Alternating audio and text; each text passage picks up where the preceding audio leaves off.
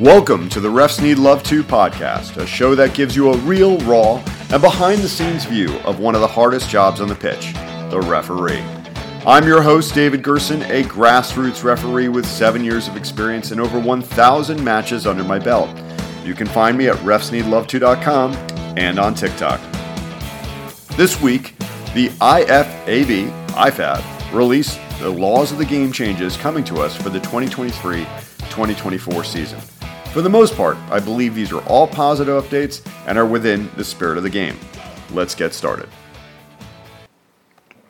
So, there were a number of laws that were updated this time. Uh, law 3, the players, Law 6, the other match officials, and even talking about offside and fouls and misconduct. We're going to step through all of them. Nothing really uh, groundbreaking here, but I think these were important clarifications, especially after we saw some of the scenes that happened at World Cup uh, this past November and December. So the first one is Law 3.9 concerning a goal scored with extra person on the field of play.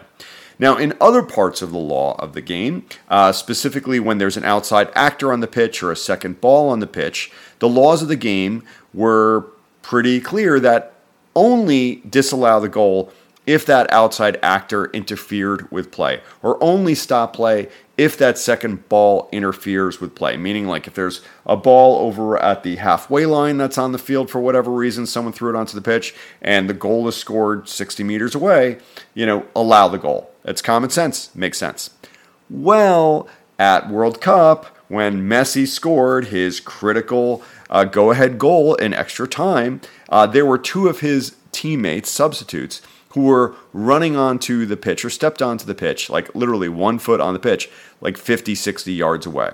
And the law in the 2022 2023 version was actually saying that if that's the case, then you have to disallow the goal if you have an extra person on the field of play. Well, that's ridiculous, and it's not within the spirit of the game, and I'm sure it happens all the time. It just so happened this was in front of, you know, however many billions of people.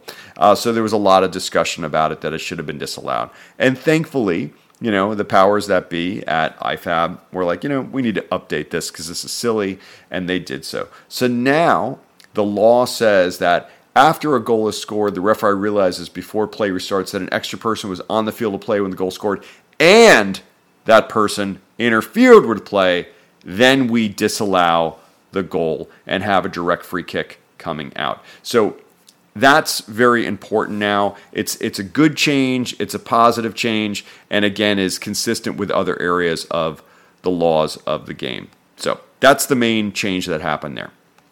Second change, law seven, duration of the match. Uh, dot three, allowance for time lost.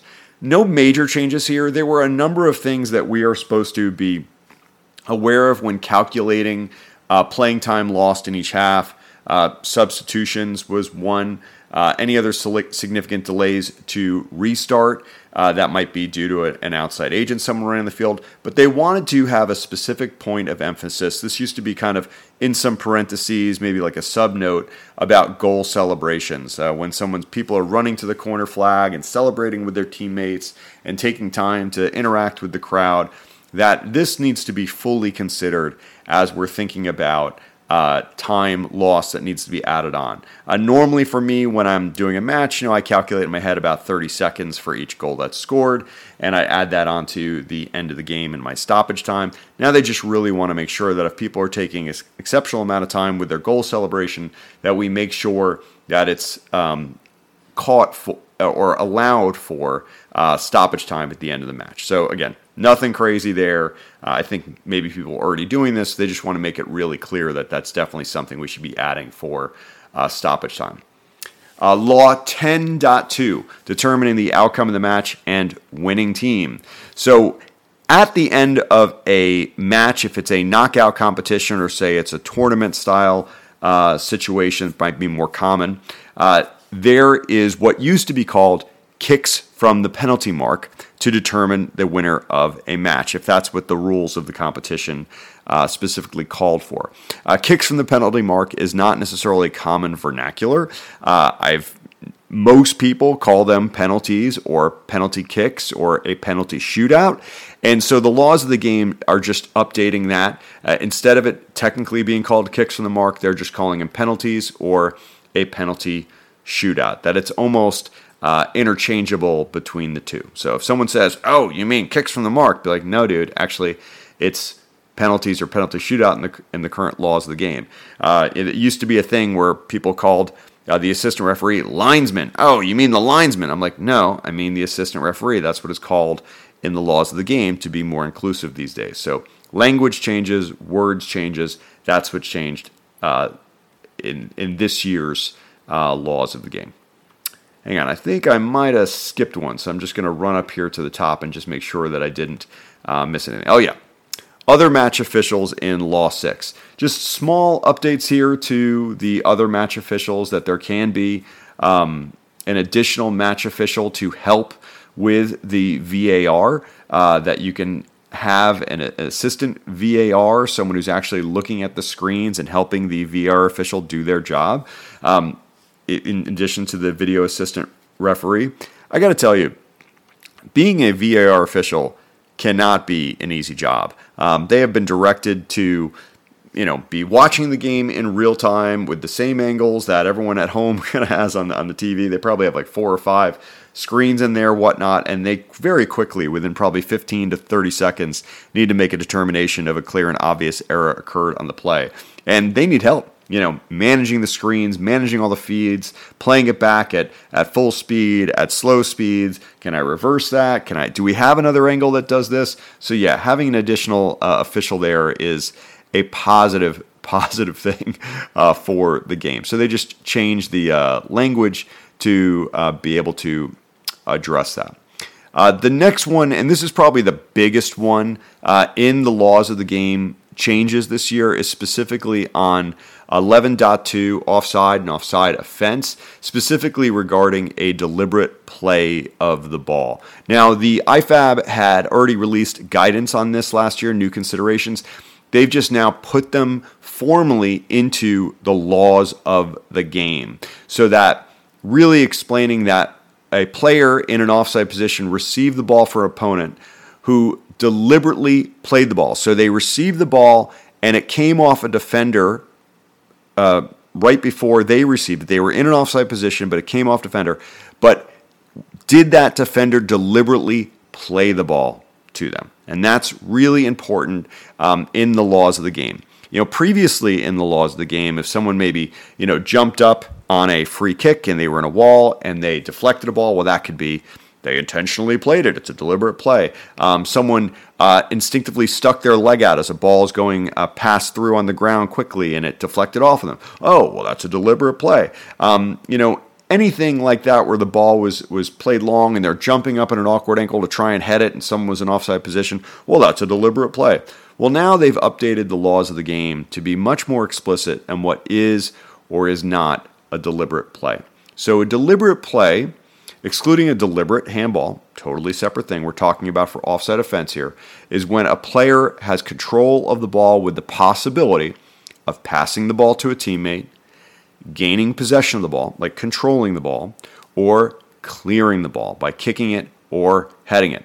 Now, that does not mean that they did a good job at passing the ball or, you know, cleanly at a, at a nice clean first touch or cleared it to where they wanted to go without any opponents around. That's not negating the fact of what a deliberate play is. Because uh, it goes on to say that there are certain factors we should be considering when we're evaluating uh, the the ability to have control of the ball and control of their body and deliberately play it.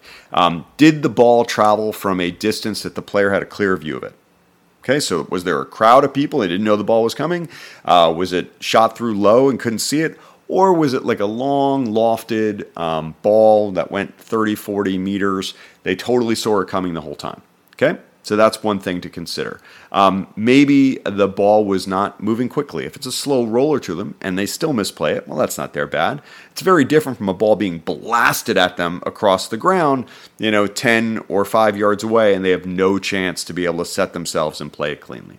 Um, again, the direction of the ball was not unexpected. So if they're in a uh, a crowd of people and no idea the ball was coming to them if it bounces off of them. Come on, that's really not in the spirit of the law. Um, this is another one the player had time to coordinate their body movement. Again, not instinctive stretching or jumping or movement that achieve limited contact or control.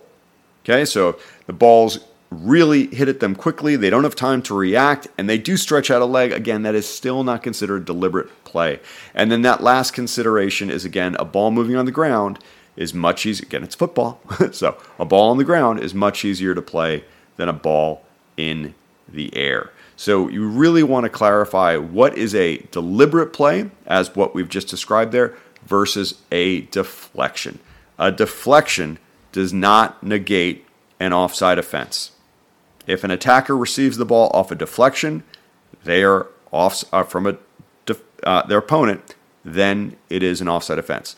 If they receive the ball from a deliberate play, let's say a defender controls the ball and then plays it back to their keeper and they do not see that there's another attacker there, an opponent there, well, tough nuggies, buddy. That's that's the way it is. So this wording is just really trying to update the language. This was published uh, last uh, July, and I don't know how many people knew about it. I mean, I certainly talked about it, never got a chance to do a video on it or anything like that. Um, but I think this is a positive update in the laws of the game.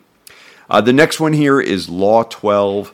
Uh, so, fouls and misconduct and disciplinary action. This one took me a little bit to try and wrap my head around. They didn't provide any videos with the update to the laws here. Um, but what I get out of this is that when there's a penalty decision, okay, so for a penalty kick, the way the laws of the game were written previously, that if someone was making a genuine attempt on the ball, so really trying to challenge for the ball, a slide tackle or something of nature, or a trip, but they were really trying to make a genuine attempt on the ball, that you would just simply award a penalty kick, and that is it. That's it. If someone was making what's considered to be not a genuine attempt on the ball, like where they might have had a challenge through the back, uh, a shoulder to the back. Um, it was some other type of clumsy uh, trip, whatnot, but they weren't anywhere close to the ball. That you would award a penalty kick, plus you would also award a yellow card. You'd caution them or caution for unsporting behavior. Now, what they're saying in the laws of the game is that you know sometimes it can be really difficult to to know if someone was genuinely making an attempt to play the ball or challenge uh, for the ball. So in this case, they're just saying there's no difference anymore. Just award uh, the the penalty kick. Um, that does not rule out if it's a yellow card and a dog So you, you had a DOGSO situation, but it was inside the penalty area. Um, you would still, and again, they were in on goal. It was denial of obvious goal scoring opportunity. They no other defenders back, and all of that kind of uh, direction on goal, likely to control all those things. You would you would still give a yellow card for the DOGSO uh, inside the penalty area and the penalty kick. That's still a case, but for any other challenge that leads to a penalty kick we would just award the penalty kick and no yellow card for unsporting behavior. So that's the the rationale and reasoning um, on that one. Law 14.1 The penalty kick and the procedure. I love this one. This is all about the defending goalkeeper in a penalty kick must remain on the goal line. And we know that during the kick, they can be behind the line, over the line, on the line.